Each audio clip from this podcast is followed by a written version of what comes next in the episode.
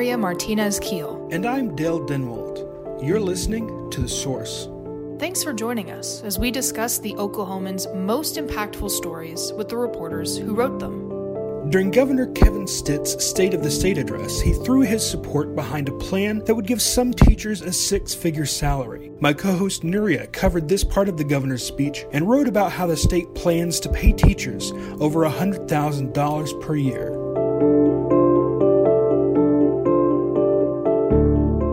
I'd like to start by asking exactly what the governor proposed and what problems he thinks it could solve. Yeah, so Governor Stitt he didn't get into many of the details in his speech, but he did suggest paying certain teachers six figure salaries. And the reason he said he supported that was to keep them in the classroom as opposed to seeking out a higher paying position in school administration.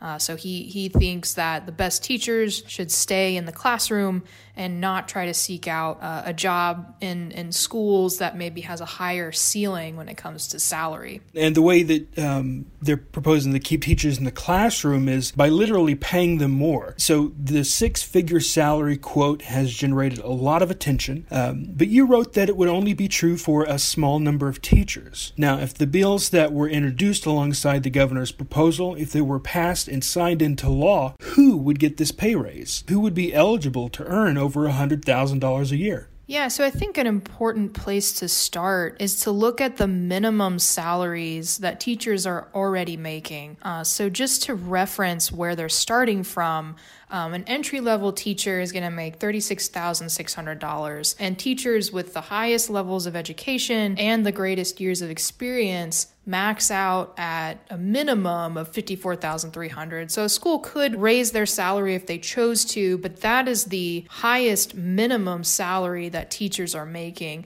So to go from the the top of the minimum of $54,300 into six figures, that's quite a gap to to make. So in this plan, it it would set out three credentials or, or certifications that teachers could achieve and the, the means in which they achieve those credentials and how school districts decide who gets a credential, that is up to the individual district. There is a bill in the legislature that would outline uh, some of the models school districts could use, but ultimately that would be a local decision as to which teachers could get that. But the minimum for uh, the first certification, which is called advanced teacher, those educators would earn at least 3000 more in their salary, but those teachers have to spend 10% of their time out of the classroom as instructional leaders or mentoring other teachers. Um, and then the second uh, certificate would be a lead teacher who earns $5,000 more in their salary and they have to spend a quarter of their time out of the classroom. And then a master teacher would have to spend at least 50 50% of their time out of the classroom, and their salaries would increase uh, between $10,000 more and $40,000 more. So you would have to be among the highest earning master teachers to actually get your salary into six figures. So I think that's where people are coming away with the interpretation that, you know, it doesn't sound very likely that too many teachers would actually get into six figures. Although because so much of this is is based on school districts and and how they want to handle this it's hard to say how many uh, just because we don't know how many master teacher certifications school districts would would give out because we don't know exactly how every district is is going to implement this I just want to kind of repeat the um, sort of the the requirements of a teacher being in the classroom or being out of the classroom. Actually, if they achieve these certifications, because um, you know we're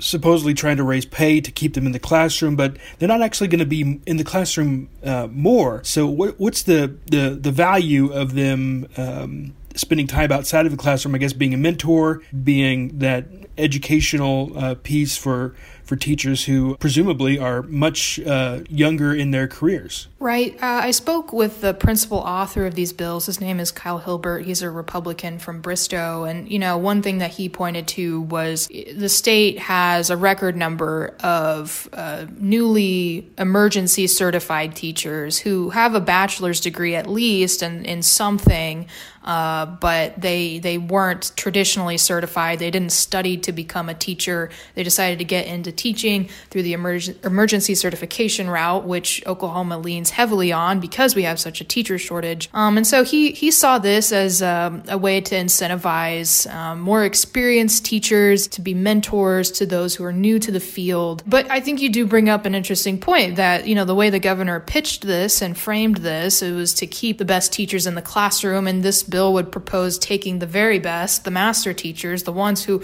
theoretically could reach six figures, it would take them out of the classroom for 50% of the time. Again, it's hard to say exactly what these teachers would be doing. Uh, mentoring is one suggested way. Just again, every district kind of gets to handle this in, you know, whatever way they see fit. Um, so that could, you know, be the teacher could be maybe the, the head of the science department at, at a high school and, you know, whatever responsibilities that entails, um, you know, that they could spend their time doing that.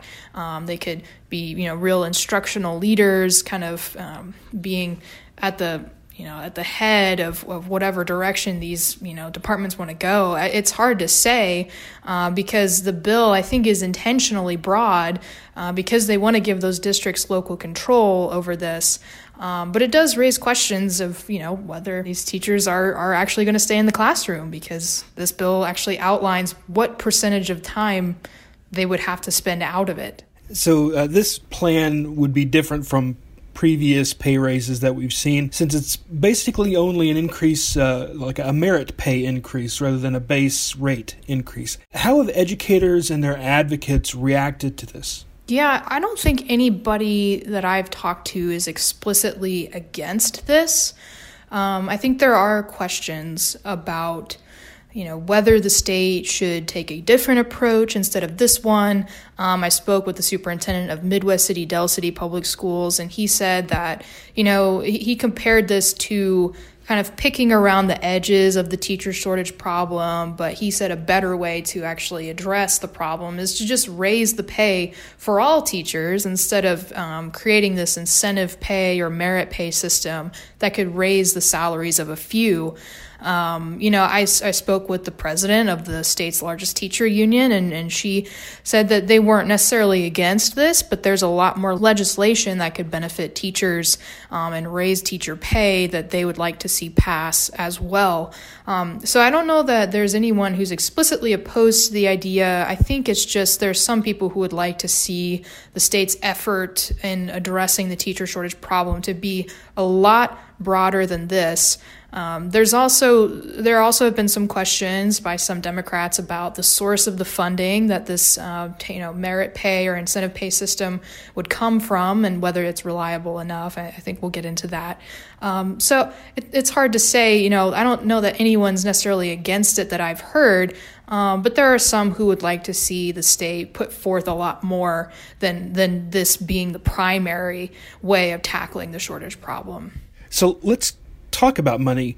We often see big ideas floated during a State of the State speech without ways to pay for them. Uh, is it is that the case here? Uh, do we know how the state would pay for these increased wages? Right. So the governor didn't outline how he would pay for this in the state of the state. But when you do look at the legislation that's been filed and, and has since advanced past an initial subcommittee, um, it does outline uh, what how this program would be funded. Um, and the, the main way would be through profits from the Oklahoma lottery right now, Oklahoma Lottery uh, funds do contribute significantly to public schools um, and higher education and scholarships and teacher retirements and school buildings and all kinds of things. Um, so basically, what this would do, it, the the lottery revenue already goes. Um, in part into what's called the Oklahoma Education Lottery Trust Fund. Um, and, and whenever that lottery trust fund exceeds $60 million, however much it exceeds $60 million by, would go toward these incentive pay raises for teachers who earn advanced lead or master teacher credentials. Um, so I guess there were there are some lawmakers. One Democratic lawmaker said, you know, he he wasn't convinced that you know one that the this would be a, a reliable enough way to fund this, and two that whether it might cause unintended consequences, districts can't reduce their teachers' pay once they've already raised it. Um, and so if if lottery funds were to fall short one year, that could um, send them up a creek, basically. Uh, but I, I did speak with the executive director of the Oklahoma Lottery Commission, and he said that they are very confident that they will um, maintain uh, pretty strong profit margins in the future that would successfully and consistently fund these pay raises. Um, you know, the the only time that the Oklahoma Education Lottery Trust Fund fell below $60 million was in 2017. Um, that was the first time that had happened since fiscal year 2006. Um, and they projected that it would only get worse and worse if the lottery system didn't modernize. And so that's what the legislature chose to do. They gradually added new features to how the lottery tickets were sold. Um, before it was cash only, you could only spend a maximum of $5. So they added lottery products that were worth $10, $30. So you could spend more at, you know, at when you were buying a lottery ticket. They allowed people to buy with credit cards and debit cards. They added self service machines where people could buy lottery tickets. The way it was described to me was that it's just a very different lottery market in Oklahoma right now, and profits have increased as a result. Um, in the past year, um, in 2021, the Education Lottery Trust Fund was $80 million, which gives 20 million in profit that would be the initial deposit in this teacher empowerment fund, they're calling it, which would basically fund these incentive pay raises. Um, and and he's consist. He said that they're they're confident that they would consistently reach 80 million and maybe even more in the future if they continue to make uh, modernization uh, changes. So. Um, you know, maybe that answers the question of, of whether it's it's reliable enough. But the, at the end of the day, we don't know until until the revenues come in year to year. Um, and, and if it turns out that, that it's not reliable enough, um, I, the bill's author, Kyle Hilbert, said that you know, maybe they could pull from other wells of funding and, and not solely rely on the on the lottery. But that remains to be seen. He he basically said he wanted to get the program going and then see where it goes from there. Now, during this uh, bill's first hearing in the legislature, it didn't receive unanimous support. Um, and uh, you, you, mentioned this specifically. A couple of Democrats questioned the fun- funding mechanism, doubted that there would be enough money to support the pay increases. They talked about the possible volatility of lottery earnings. Um, what else is out there? Is is is the is the lottery projected to pay for the entire scope of what people expect uh, the pay increases to include? Right. Yeah, the lottery system would be the only source of funding under the legislation as it's currently written. Um, bills can change before they become law, so it's possible that they amend that. But I think right now the plan is for the lottery system to be the the main source of funding, the only source of funding, actually. Um, so, like I said before, you know there were some questions about whether that's going to be consistent enough uh, year to year. Um, and the other question was uh, from one Democrat, Melissa Provenzano from Tulsa. Um, she she actually did vote in favor of advancing this bill, but she did have a question about whether the state was going to do more to help districts pay for these salary raises. And one thing I should have said a lot sooner is um, the, these funds that the state provides is only going to cover half of the raise. However much a raise the teacher is going to get, the state's only going to pay for half of it. The school district has to pay the other half. Um, so that's another question: is whether districts can really afford to increase the pay especially when you bring in in the idea of six figure salaries i mean can a school district really pony up tens of thousands of extra dollars because I think what a lot of school district leaders will tell you is, you know, they will raise teacher pay when they can. It's just when they can is that just doesn't happen very frequently because our state support of education is still um, lower uh, when you look at per pupil funding. I mean, just just to take a step back here, a public school is funded based on the number of students who are enrolled. And so when the state of Oklahoma pays the lowest amount of money per pupil in its region, then that kind of puts us behind. Um, other states pay more per pupil and therefore support that public school, um, you know, more than than uh, an equivalent in Oklahoma. Um, lawmakers and the governor like to tout that um, our Oklahoma's education funding is the highest it's ever been. Um, and that's true. It's $3.2 billion. Oklahoma has never paid more for education. Um, but in terms of Oklahoma and all of its surrounding states, this critical feature, which is per pupil funding, we are still last. And that's what this Democratic lawmaker was talking about was is there any plan to help districts pay for these um, pay raises when we are still at the very bottom of the pack um, in terms of funding these public schools. Um, and so there right now there's not a big push by Republican leadership to do that. And so I think that was another doubt um, that some had was whether districts were going to be able to afford this and whether the state was really going to help them make this a reality for their teachers. Now, I think back to the teacher walkout and protests in 2018. Uh, it was a, a watershed moment for how lawmakers handle teacher pay raises and teacher politics, and a lot of the legislature actually turned over that year with uh, with folks uh, deciding not to uh, run for reelection, and uh, I think about a dozen uh, lawmakers were actually ousted um, in the primary or, or the general election uh, going into into the next into the next session. Back then, it had been a decade since teachers saw an increase to their base pay. Um, since the teacher walkout, I believe we've had two years of pay increases. Um, are we anywhere near the level of frustration about pay? Is it is it a major talking point uh, among teachers? Is it, uh, it, it doesn't seem like it's uh, that much sort of in the forefront of the political mind as it was back then. Right. Obviously, tensions are, I would not say they're anywhere near to where they were in 2018. I mean, I haven't heard any whispers or, or discussions of another walkout. So I think that alone shows that we're not where we were in 2018. Um, I think teachers always would like to see. I mean, obviously they want to be paid more. I mean, who who doesn't want to be paid more?